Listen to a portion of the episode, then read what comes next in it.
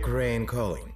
Hello and welcome to Ukraine Calling, the English language podcast from Hromadske Radio in Kiev. Our today's interviewee is Anna Myriam Roccatello, the Deputy Executive Director and Director of Programs of the International Center for Transitional Justice. And we'll be talking mostly about transitional justice and Ukraine, or Ukraine and transitional justice. My first question to Anna Myriam Roccatello is the very name transitional justice may suggest that it is something temporary, that after it's been delivered, some changes may come. What is the real situation and how solid transitional justice is? Look, um, I would say uh, yes and no. Transitional justice is no different uh, than the concept, the general concept of justice. The principles are the same. What changes and the realm of application of transitional justice are specific circumstances that make the usual processes and institutions of rule of law um, inadequate, insufficient to address the justice needs of those specific circumstances, which are context of particular violent political turmoil, and in uh, that same category, of course, open conflict. It is temporary in the sense that the processes that transitional justice as a discipline has developed over the years to address these very specific circumstances are hopefully not lasting forever. And therefore, the ultimate goal of transitional justice is to provide responses that, with the length of time, create an environment, a political, social, and institutional environment, so that the rule of law principles and institutions are able and effective to operate again it's becoming clearer to me, but I still have one question, uh, or maybe more, depending on what you tell me. Uh, I have always had an idea that transitional justice was for countries where there's, uh, as you said, political turmoil and uh, very deep going changes. For me, for instance, South Africa has been always a uh, example of uh, transitional justice. In Ukraine, however, we have foreign aggression. So I am in two minds whether transitional justice applies to Ukraine in the same uh, measure that to countries that were not victims of foreign aggression. Right. Uh, I think you're perfectly right in uh, asking yourself those questions and asking the experts those questions. Because if, uh, on one end, uh, transitional justice over time has uh, proven to be relevant, even in context where um, the turmoil, the problems that generate those circumstances is still present, uh, and therefore there are um, we are uh, applying uh, more and more the lesson learned and the considerations of the needs of victims, even during an open conflict, even during an open, armed or not armed political opposition to an authoritarian regime. On the other hand, uh, Ukraine presents a peculiarity, which is the foreign element of the conflict. Uh, and therefore, uh, these questions are pretty are very legitimate. To which extent uh, is transitional justice applicable in a situation where a country has been aggressed, has been invaded by a foreign power? And uh, and certainly uh, there will be um, issues and uh, and things to consider that make in in make and, and, and take in account uh, this big difference. But if you think that transitional justice is also named victim centered justice, then the main principle here, the main considerations that is still applicable, is still valuable, is what can be done even during an open conflict of any nature international or internal, to ensure that whatever response, remedy, um, whatever process we put in place to mitigate or address the violations that are occurring, that are still occurring, puts victims at the center of those responses, puts the consideration of the change, what we want after, what we want to avoid, particularly in the case of Ukraine, what we want to avoid that after the conflict occurs. Hmm?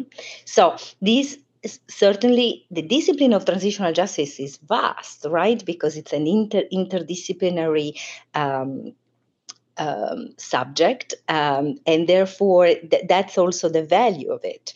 And that's why, depending on the different situations, even if they are, do not fall squarely into the classic paradigm of transitional justice of you know the post something, there are still um, uh, issues and uh, thinking reflections that were developed in other uh, situations that are very relevant. Dr. Roccatello, I noticed that you use the term victim, although in some cases, especially psychologists say that uh, we should talk about survivors and some other notions. Is, right. is a victim a legal term in, in your yes. speech. Yes, please explain yes. this. That's why I prefer, as a lawyer, to uh, speak about victim. I perfectly recognize that the term survivors um, implies an empowerment of those that have suffered violations and make them more clearly active agents of change and uh, active agents to address what happened to them and the consequences. However, from a legal point of view, and victims is the right term because victim a person who has been victimized has certain rights. And my take primarily is to emphasize the rights and the need to enforce those rights without diminishing uh, in any shape or form the need and and the importance of having those individuals, those groups, determine what form of justice is more meaningful, effective, and adequate for them and the society they live in. In administering transitional justice, or rather in organizing the system of administering transitional justice, is the role of foreign experts, or rather international experts, paramount, or there's also a place for local lawyers. After all, international experts have vast experience, and local lawyers may be dealing with this for the first time ever. Uh, again, it's uh, one of those questions that has uh, multiple answers. Um, uh, I would say uh, the presence, involvement of international experts uh, may be um, necessary in some circumstances. Um, it certainly offers, and particularly in the case of Ukraine, it, it offers not so much a superior expertise, experience, or knowledge, right? It may. In certain circumstances, it may. In certain contexts where that knowledge is not uh, available, uh, it, it may be of help. But the international component is more often introduced to ensure independence impartiality and what is even more important when we speak about transitional justice, big societal change, and criminal accountability, the perception of. So, um, in the case of Ukraine, uh, maybe the expertise and the knowledge on international uh, criminal law and uh, international standards may not be as developed as in other contexts like for example colombia that has uh, struggled you know to provide responses to the conflict for over 50 years. Um, ukraine may have had less exposure to international mechanism, even though I think it's very relative because Ukraine has been a member of the Council of Europe for a long time. Um, it's uh, it, it can certainly, you know, technical assistance is can certainly help, even in the most developed jurisdiction right? But um, it's more the, uh, the, the, the, the, the, issue here that the priority is to have processes and mechanisms that are credible, that are endorsed by different groups, even if possible, the opposing groups in this case. I will ask about the opposing groups, of course, uh, later, but uh, this time I'm going to stick to your, I'm going to catch the word impartiality from what you've been saying. I have written to you, and uh, I want to repeat this on air, that I was uh, in awe of your penetration into Ukrainian problems and also of the compassion that you showed. So this uh, actually makes me ask a, question Are you sure you're impartial? Because in many cases, I have heard foreign or international experts, let's say, uh, being far farther removed from our reality than you are. Look, I'm not. If you, you know, I'm not impartial. I have uh, uh, my life companion is Ukrainian. Uh, I've been, uh, I've known the country. I have come uh, to Ukraine uh, since a very young age. Um, his family is by extension, my family. Uh, I have an equal number of friends and relatives in Ukraine as in Italy, my home uh, country. What about the USA? Yeah as well as All well right. i have no family in the usa but i certainly have a lot of uh, of friends and a lot of very deep uh, personal liaisons but uh, so i can probably you know i and, and that's why every time i speak in a public event or i conduct activities um, uh, technical activities, I always disclose that I have this very strong link to Ukraine. So I accept that I may be less, uh, that I cannot be considered fully impartial. On the other hand, because of the work I do and because of uh, my experience in uh, uh, working in processes of accountability all over the world, and uh, because of my knowledge of the context, I think I can provide a um, I can provide an analysis that is not the same as a full Ukrainian citizen that is in the middle of an aggression that has to live with the tragedy and the insecurity of the war in a daily um, uh, daily and that uh, i have seen enough situations of conflict to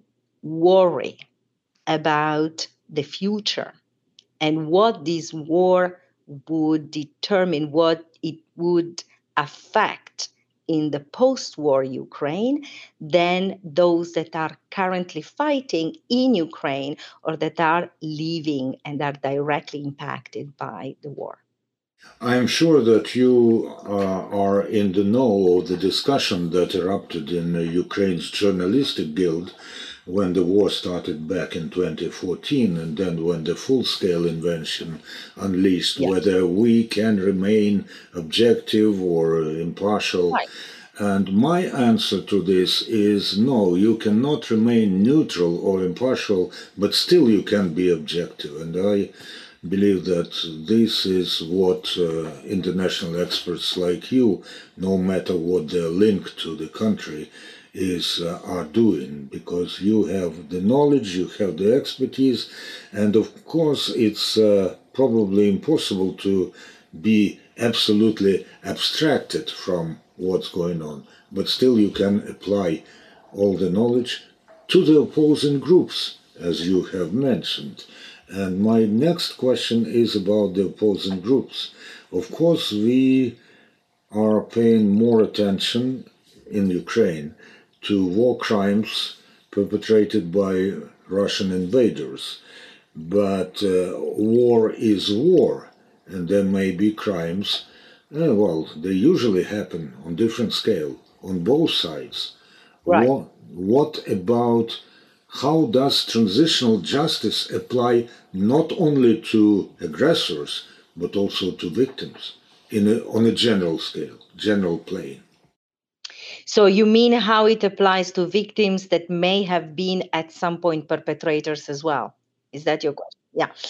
Yeah, you see, a transitional justice, we believe, is the discipline that has developed processes whereby you recompose a society, a society that, because of what happened, has been so affected in so many levels and with such a high degree of violence, of, of um, disruption of the social uh, relationship, and that necessarily blurs the distinction between perpetrators and victims. Rarely, if at all, you find a situation where only one group is the perpetrator and the other group is the victim even in the most binary political opposition, where a group arm itself to resist a, an illegal, you know, uh, wrong, unethical aggression uh, by state agents or by, in your case, a different, a different uh, government. When the armed conflict starts, when the armed resistance starts, you need to have measures of accountability for all parties. Because even in the theoretical case where the armed group that is resisting on, or is trying to enact change against a, uh, a, a, a, dictator or against wrongdoing, uh, even in the theoretical case, this group remains totally law abiding, you need to ensure that that is proven, that remains, that they remain accountable, and that the original um, ethical reason why they have taken up arms is not betrayed by the way they conduct um, arm resistance, right? So, whether or not some individuals of group or group have committed violations for which they must be held accountable it is important that documentation is uh, acquired and that these groups in the conduct of their armed resistance is held accountable. Um, it is important not only for the perception of justice when you have to recompose such a devastating conflict, uh, but it is important again for the future. If certain rules, procedures can be derogated at the time of war, and that's why you have international humanitarian law. There, there are provisions, there are values that cannot be put in question. The way you treat war prisoners cannot be compromised. The way you treat civilians and you protect civilians cannot be put in question. Um, the uh, rights, uh, the fundamental rights, even during a martial law, have a certain degree of protection. And therefore, it is important at some point to determine how the martial law and certain legitimate restrictions on the civic rights have been applied. Because it's a very slippery road when you start infringing on those rights beyond the physical, more you know, tragic, uh, gross violation of human rights, which remain uh, remain uh, persecutable and prosecutable at any point of time. So.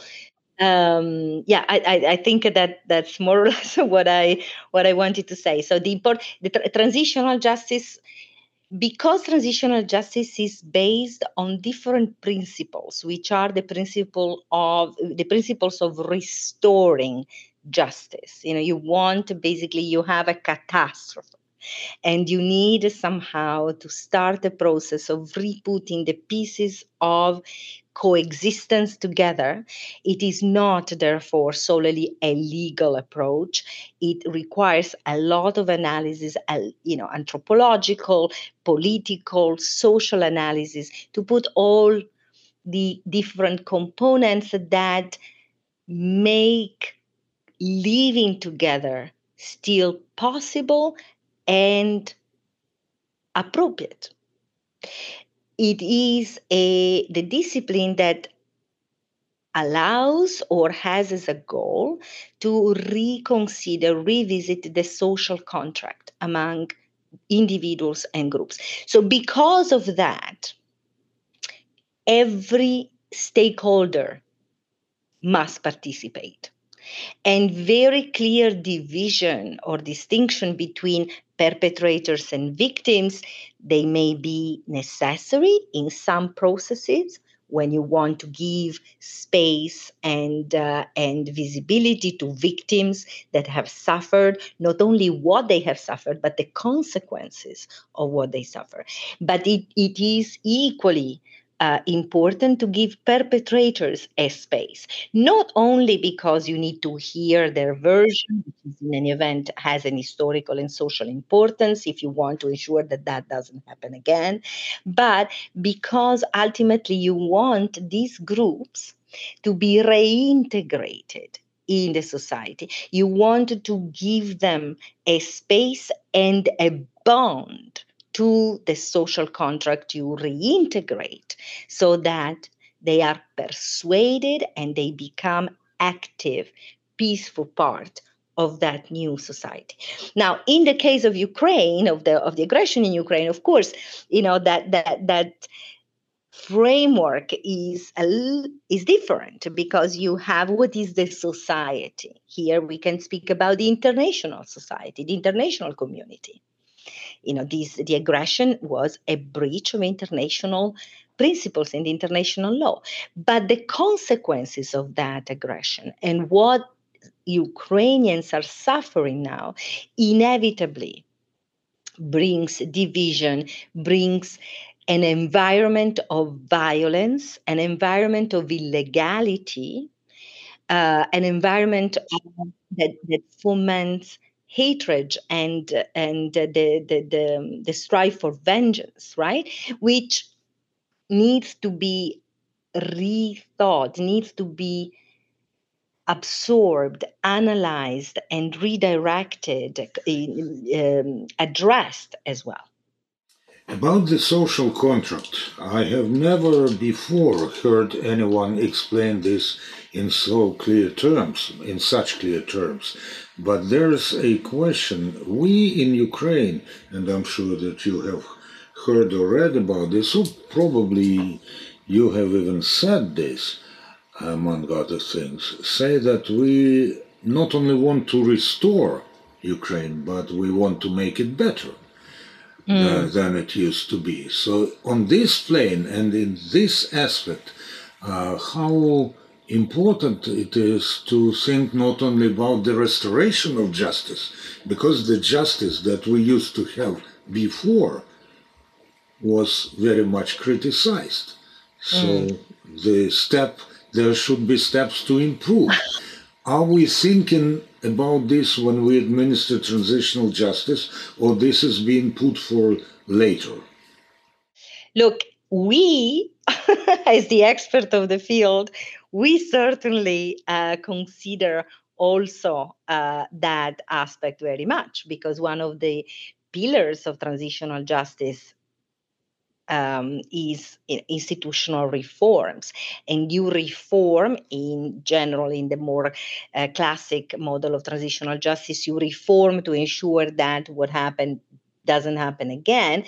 But in the case of Ukraine, um, there is you may consider that institutional reform are directly linked to the desire of the citizens to change and pro- and, and continue a change of Ukraine towards a model that they decided in Maidan and that caused first the occupation and then the aggression. So, what are we doing in that respect? The importance of keeping that aspect very much in mind because the war is damaging. And therefore, uh, it's important not only to address the direct damage and, and crimes and violations that are being committed, but keep in mind what originated the uh, the conflict right? These are in other terms so when you speak about an internal conflict or a political violent opposition you speak about the the the, the root causes right of the conflict. And this is directly applicable in ukraine as well. What has caused this aggression? And what it is still relevant, what we need to focus on and not lose track of the ultimate goal during the reconstruction, during the recovery, during the restoration of civilian rights in a post war. And um, yes, I, I think that this is unfortunately, in my reading of the situation, something that not many, uh, also among the international community, not many keep in sight and uh, and it opens a plethora of problems because what it means in which direction you reform in which direction you go to um, establish or re-establish a future ukraine it also determines a very political discussion in ukraine that of what type of society and governing model you want uh, in the future. And that discussion would be extremely difficult and sensitive even in time of peace. But during a conflict, everything is sidetracked by the need of resistance survive. And therefore, a number of specific tools, specific um, powers are justified and enabled, the limitation of those powers, the limitations and the recovery of an environment where power is checked and is accountable remains to me the most important and critical issue for the future of Ukraine. I would even put the full stop after this uh, uh, statement because it sums up, I think, the idea and the intention with which ICTJ and Dr. Roccatello take part in this work. There's still a couple of uh, quick questions and quick answers. Uh, how satisfied or not are you with cooperation with Ukrainian civil society and Ukrainian officialdom? I cannot speak much about cooperation with Ukrainian officials because I do not have an institutional relationship with the officials. I've been trying very hard to establish that relationship, particularly with the newly created International Registry for the Crime of Aggression, which sits in The Hague, and with the prosecution office in Ukraine. There have been, you know, uh, discussions and but but not systematic not regular. So i cannot opine on that. I notice that there are a number of very good processes and many individuals that have directly applied international standards that are seeking actively for help and technical assistance in their uh, daily uh, work. And um, so but that's the extent i can i can say. On the relationship with civil society i think there is such a a need a strive for help and particularly to receive knowledge and tools to go beyond the usual, the, you know, the, the, the, instinctive documenting and prosecuting, which was very much the priority and the first reaction, you know, for the first three, six months of, uh, of the aggression. But now, civil, Ukrainian civil society, which is, we know, extremely sophisticated, generally very well educated, has or by themselves identified needs and uh, areas where that response is short sighted, is not enough, and they have themselves, both uh, at the civil society level and I notice also in some institutions, they have they are now asking themselves the questions if we do this, what next? And what are the consequences later on Back in 1940s, has Italy had uh, transitional justice, or was it too early for this concept? The concept was not known. I mean, the, the, the, the transitional justice as a field was uh, identified uh, in uh, uh the early 2000s. So, you know, there was no transition, even though, even though uh, mechanisms, remedies, processes of transitional justice are as ancient as humankind right? So you can find examples in ancient greek in uh, greece in uh, in uh, in egypt in many different uh, uh, throughout history. But it was not of course identified as transitional justice at that time. So italy did not apply a transitional justice model. Italy had a very uh, wide um, amnesty um, uh, regime after the Second World War, and particularly, you know, as you, you ask the question because clearly you are aware that Italy went through the Second World War, but in the meantime had a very uh, serious civil war that uh, divided the country uh, in many different ways geographically socially uh, politically and so on. So didn't apply transitional justice applied a very wide regime of amnesties. And the main social political energy and capital to transition from fascism that brought uh, the uh, intervention in the war and the consequences with the civil war were addressed through the constitutional revision.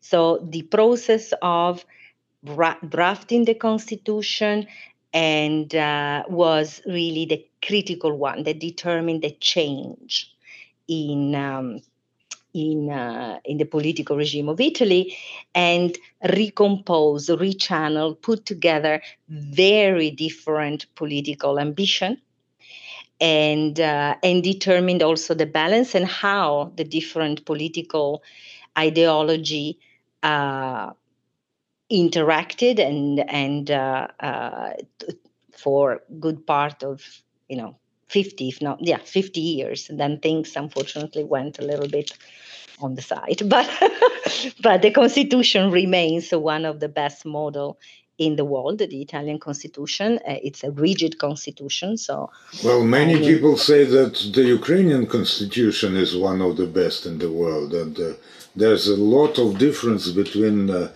uh, what is enshrined in constitution and how it is applied. Of course, but the constitution in Italy has the peculiarity of uh, being written by very different political forces, and therefore, even though Italy has been what we would you would call a uh, Western liberal democracy for most part of the post-war period, it enshrined principles that are um, very different from a liberal uh, model of government. Okay, my last question is uh, uh, understanding the relativity of uh, uh, experiences. Still, can you name one or two countries uh, whose experience is most relevant for Ukraine as far as transitional justice is concerned? No. No, no. I mean, we can take certain elements of a variety of different models. So uh, it is now clear to everybody that international criminal prosecution will be prominent. Mm? And therefore, you can take uh, examples from the uh, proceedings at the former at the uh, international tribunal for the former yugoslavia or for rwanda and hopefully take stock and analyze what was positive and what didn't work well mm?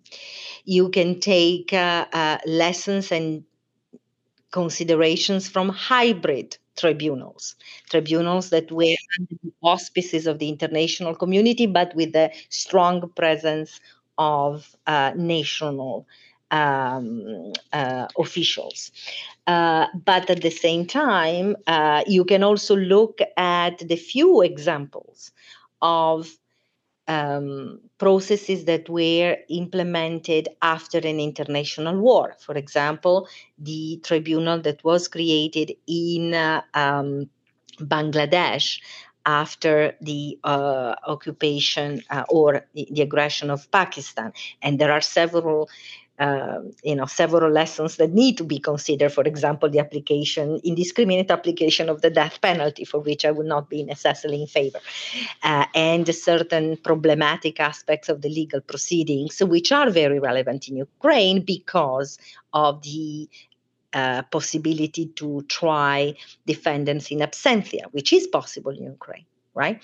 So there are elements that you can take from different models I know that many Ukrainian would raise eyebrows if I, when when I speak about truth commissions and commission of inquiry, I still believe that internationally, if not nationally, it's important at some point to have such a process because if this conflict, if this aggression has certainly strengthened the sense of unity and the national solidarity, Ukraine is a country that is pluralistic, that has different ethnic groups uh, and groups that feel they belong, they have a certain different identity, even though at this moment, and we hope forever, they recognize and they endorse the need to be united in the territory and uh, under the flag of Ukraine, but their individuality, their uh, specificity, at some point, their cultural rights need to be respected. And this is an area that I have several concerns, for example, at the moment, right? Um, the example of uh, uh taking taking an example for uh, uh, taking um, lessons from certain attempts to have an international truth commission that was rarely successful and why it was not successful and what we can do to pos- make it possible at some point or um, and what i think it is uh, even more critical is to absorb, analyze, study everything possible about reparation programs, reparation programs, and post conflict restructuring. There you have a wealth of models, whether they are identified as transitional justice or not is irrelevant. But I think Ukraine here needs to get their acts together and manage expectations and really determine what are the priorities for reparation. Is it to help the victims to rebuild our society and or to punish the aggression? These are very different uh, goals. And it is clear, I think, what to me should be the most important. You've been listening to Anna Myriam Roccatello, the Deputy Executive Director and Director of Programs of the International Center for Transitional Justice. And uh, I'm Andrei Kulikov, and you've been listening to Ukraine Calling, the English language podcast from Hromadske Radio.